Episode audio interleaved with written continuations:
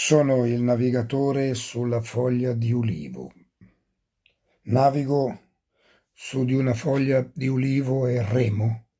Remo su acque confuse, intrecciate, un po' chiare un po' scure.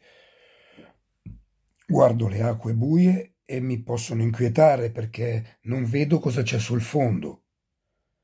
Poi di colpo mi capitano le acque fin troppo limpide e quelle mi fanno ancora più paura perché vedo chiaramente cosa c'è sul fondo. Attorno a me si muovono onde anziane e portano a spasso scontrini, coriandoli, banconote dimenticate, biglietti d'auguri, documenti e foglie secche, pagine di Vangeli, pagine di cataloghi, ci sono perfino le, le, le strisce pedonali sfuggite dal loro asfalto. Io sono solo un navigatore dai colori misti che attraversa la nebbia e costeggia le possibilità.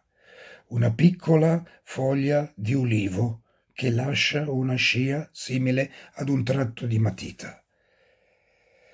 La scritta di una piccola pace che suona come un urlo nel tifone goloso.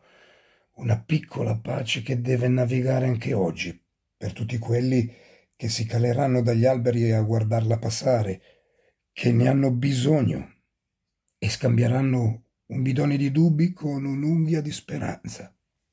E per questo io remo, senza aumentare il ritmo, senza fermarmi mai.